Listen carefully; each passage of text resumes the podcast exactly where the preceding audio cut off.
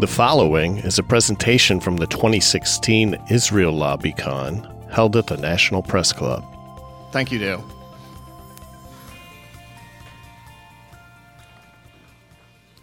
I'm going to be drawing uh, some interesting facts from that book launching today, Big Israel, and really structuring it into 10 ways that the lobby moves America. Now, I'd like to start off with some figures from a poll that was conducted last week in four countries. Statistically significant Google consumer research asking a fundamental question vital for understanding the current situation in the Middle East.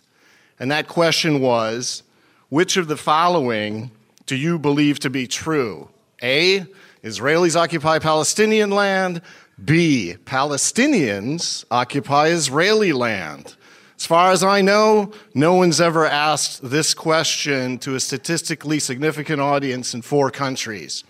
Our friends across the pond, the Great Brits, 62% of them believe that the Israelis occupy Palestinian land. If you go up to Canada, a majority of that population, 51%, believe that Israelis occupy Palestinian land. If you go down to Mexico and ask, ¿Cuál de las siguientes crees que sea cierto? you'll find that some 55% of Mexicans also believe, the majority, that Israelis occupy Palestinian land. There is only one country in North America that believes the opposite is true, with the majority of us, Americans, 49%, believing that in fact Palestinians are the ones doing the occupying. Now, why is it we're so out of sync with these other countries? What is it that we know or are told that they are not? I'd like to remind everybody of a statement that Prime Minister Benjamin Netanyahu made back in 2001 that was only really circulated in 2011. And that was that his perception was, as told to West Bank settlers, America is something you can move very easily. Move it in the right direction. They won't get in our way. What was he talking about? What moves America? Why is it, as uncovered by Edward Snowden, that across federal agencies, perhaps unbeknownst to many Americans, that a policy doctrine that the survival of the state of Israel is paramount, the paramount goal of Middle East policy? Well, I would say, many would say, more are saying it's because of the Israel lobby. Note that I'm not saying what was said in Valentino's Ghost, the Jewish lobby, because that's not what I'm talking about. I'm talking about Israel affinity organizations that are tax exempt charities that have as a primary objective the advancement of Israel. Together, 336 of these, which are included in the Big Israel study, which went through 4,000 tax returns and a great deal of internal documents obtained by FOIA, 336 of them make up what I'm calling the Israel lobby. Now, there are five false narratives about the Israel lobby that it promotes. Number one, that Americans who are Jewish are all Israel Affinity Organization members who support lobbying from these groups. False. Number two, Americans who are evangelical Christians are major forces in building this Israel Affinity infrastructure. False. Number three, Israel affinity organizations are broad, diverse, with a great deal of member support. False. Number five, that Israel affinity organizations are representative bodies. False. And number five, Americans who generally favor Israel, which is true generally, are also generally favorable toward massive foreign aid packages. False. Establishing news media generally helps amplify these claims and does generally a great job saying that the major organizations represent populations unequivocally. if you saw reports from the battle over the Iran nuclear deal, You saw announcements from the Anti Defamation League, the American Israel Public Affairs Committee, the American Jewish Committee, the Conference of Presidents of American, major American Jewish organizations, all saying that they were opposed to the deal. So, Americans who were Jewish must have been against the deal as well, right? Wrong. In fact, American support generally was about 53%, whereas Jewish American support was at 59%. So, if we look at the latest Pew Charitable Trust uh, survey, you find that 82% of the Jewish population of this country does not belong to such organizations. They're only somewhat attached to Israel, 70%. Uh, most have never traveled to Israel. 44% think settlement building is a bad idea. If you take that remaining 18%, multiply it by the adult Jewish population, it's about 774,000, or the population of Charlotte, North Carolina. And the lobby knows and talks about this internally, saying, you know what? Someday we're going to be challenged on these numbers and all of these broad claims. So, who does the lobby really represent? Well, the views and concerns of mega donors, for sure, the views and concerns of a relatively small group of boards of directors and top officials, and of course, the Israeli government, with which many are in direct and ongoing consultation. If we look at donor concentration and control of some of the top organizations, we find that within the Republican Jewish Coalition, some 143 donors give 76% of the funding. At AIPAC, 1,700 donors give 56% of the funding, with a top donor giving 13. Uh, casino mogul Sheldon Adelson donated a million to ZOA, the Zionist Organization of America. That was 20% of their 2013 funding. There's extreme donor concentration at many of these advocacy organizations within the Israel lobbying ecosystem, and governance, as reported uh, in some parts of the press, is extremely unrepresentative. Despite bylaws, despite occasional voice votes, many Israel affinity organizations are authoritarian. The boards select their own members, they hold pro forma voice votes. And of course, uh, many of the CEOs have been around for a quarter of a century or more. If you look at Abraham Foxman at the ADL, he's been in place or was in place for 28 years. Daniel Pipes at the Middle East Forum, in place for 26 years. Mort Klein of the Zionist Organization of America, 23 years. Now, the average Tenure of a corporate CEO is less than 10, a college president, less than 8. I would say that the rotation in governance kind of reflects the stagnation and lack of representation at many of these organizations. Now, another false uh, concept is that Christian evangelicals are a major portion of building the Israel lobby in America. And yes, there are 80 million Christians who are evangelical, They've been courted by the lobby since the 1960s almost constantly. Many of them, of course, do vote about their feelings for Israel in American elections.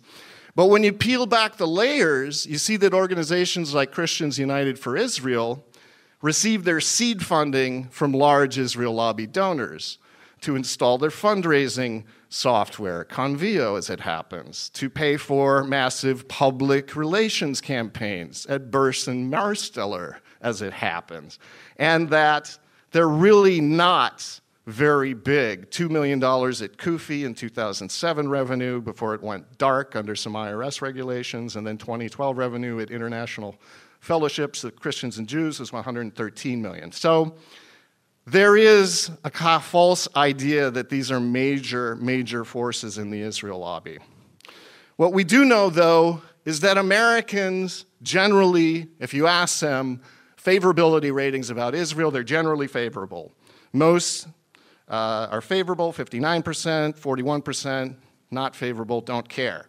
We've given over $250 billion of aid to Israel, far more than any other country, inflation adjusted. And a large portion of aid is classified. President Obama made a statement at American University that it's now unprecedented. but you can't get the figure for intelligence aid. If it's unprecedented and we know it military aid, it's either 1.9 billion a year or 13.2 billion if the president adjusted for inflation. But when you ask the CIA, which must be handling intelligence aid to Israel, they say, sorry, that's classified. And we're suing them for that information, by the way. Uh, 2014 poll. When you ask Americans something beyond favorability, when you ask them about the aid and ask this question, the US gives over 3 billion annually or 9% of the foreign aid budget, more than any other country. This amount is question mark. Statistically significant 2014 survey conducted through Google Consumer Research. 60.7% say it's either much too much or too much. 25%, 25.9% say about right, 13.4% too little. Well, this is an old poll. Surely this is a fluke. You know, these many, many, many respondents must have given, I don't know, some, there must have been a fluke. Well, no. 2016 conducted again this month. The figure has risen to almost 62% who say it's too much or much too much. This is a specific question with information sufficient to make an informed answer, and the movement is against, generally, against foreign aid. So these five false narratives that are used to move America uh, can be, should be challenged. Now I'd like to move on to five more about uh, a variety of subjects. If we look at uh, state and local governments, there's an absolute explosion in activities and lobbying on behalf of Israel. A great deal of this is taking place from Jewish community resource, excuse me, Jewish community relations councils, which are inside large foundations. They're distributed across every major population center. They function under the old American Zionist Council model, in which, like AIPAC was back in the day, just a little committee inside a big organization that's what they do. They lobby as unorganized, unincorporated committees. Well, that stopped for AIPAC back when the Kennedy administration told the AZC to register as a foreign agent. Six weeks later, AIPAC broke off and finally incorporated. The community relations councils, however, lobby the way AIPAC uh, used to lobby without disclosing very much, and some top AIPAC lobbyists are terrified. These slides will be online at the end of the day, by the way. Terrified and quoted saying that he would sure hate to see any of this reported properly. Uh, so, what we have in terms of the prerogative of the presidency to take away Iran sanctions, it's hard to unwind all of these state level Iran boycotts. When we talk about the president maybe wanting to be in charge of whether law enforcement is trained in Israel, uh uh-uh. uh If we talk about changes to state pension funds to allow the purchase of more Israel bonds. That's not an executive prerogative anymore. In fact, California would love and pass a resolution saying that California believes Israel's borders should be determined by the government of Israel. Um, state of California state legislature. This is uh, a a type of resolution you see passed in many state legislatures. But when you ask Americans, again, in a statistically significant poll, the following question Congress and state legislatures pass scores of resolutions condemning Palestinians and voicing unconditional support for Israel every year. Do you support this or not? Almost 70% say these resolutions don't represent my views. So this is not representative government. The uh, one of the JCRCs that does report, which is a big force in greater Washington, raises, for every dollar it raises, it extracts $1.58 in tax dollars for Israel. It's very active. It's building Israel Affinity Organization buildings on the taxpayer dime. Uh, it's doing all sorts of trade development and international studies and scientific endeavors on the state tax dollar with Israel. So there's a great deal of activity going on at the state level. Another thing that's very interesting is that Israel affinity organizations, a few of them enjoy a high level of criminal immunity. And this has been going on since the 40s. The original organizations involved in conventional weapons smuggling to Jewish fighters in Palestine, there are only a handful of indictments. Uh, the Zionist Organization of America has received seven foreign agent registration orders. Uh, there's never been any high level criminal prosecutions over nuclear smuggling, which Dr. Mattson will be talking about. There's no high level prosecution for espionage. There have been solid cases against AIPAC in 1985 and 2005, all shut down by the Justice Department. The ADL, holding classified information in the 90s, shut down by the Justice Department. Uh, United Against the Nuclear Iran was conducting a smear campaign against a Greek shipper. It held classified information. The Greek shipper sued. The Justice Department waded into the case and shut it down. The Justice Department is uh, losing a great deal of credibility by never seeming to be able to uphold the law when it comes to espionage cases. Um, finally, number eight Israel Affinity Organization activities inside executive, state, and federal agencies. Uh, we see a wave of political appointees who are becoming known for lobbying, advocating on behalf of Israel within federal agencies. Dennis Ross at Department of State, Neal Sher at the Justice Department, Josh Mandel, who bought $80 million of Israel bonds after changing state pension fund laws and lobbying to buy more for the Ohio State Treasury. Neoconservatives at the Pentagon, which we are hoping Jim Lobe will cover later today. Stuart Levey and David S. Cohen at Treasury, conducting economic warfare against Iran, unaccountable to public inquiries but always seemingly meeting at the Washington Institute for Near East Policy to give private briefings. The FBI ADL liaison, which I go into great depth in my book, which has been ongoing since the 1950s, and various IRS commissioners whose scorecard on creating more intransparency for Israel affinity organizations or ignoring congressional requests to investigate various groups has been ongoing since the 1960s. And with this level of what I would call regulatory capture of some key agencies, you of course have abuse of tax exempt status. Now, before many organizations became Israel lobbying organizations, they were in fact holding clear social welfare purposes immigrant aid, life insurance, cultural and educational endeavors, charitable hospitals. So, this first wave that started in the mid 1800s tended to reduce government burden, which is the actual reason that organizations are given tax exempt status.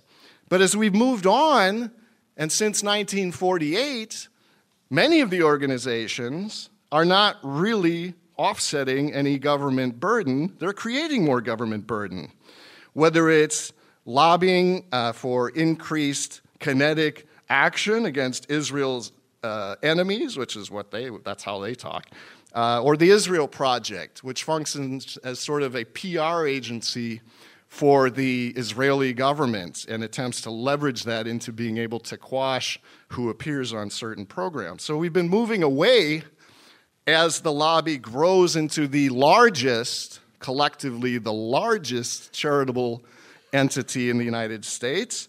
Uh, in 2012, it was about $3.672 billion.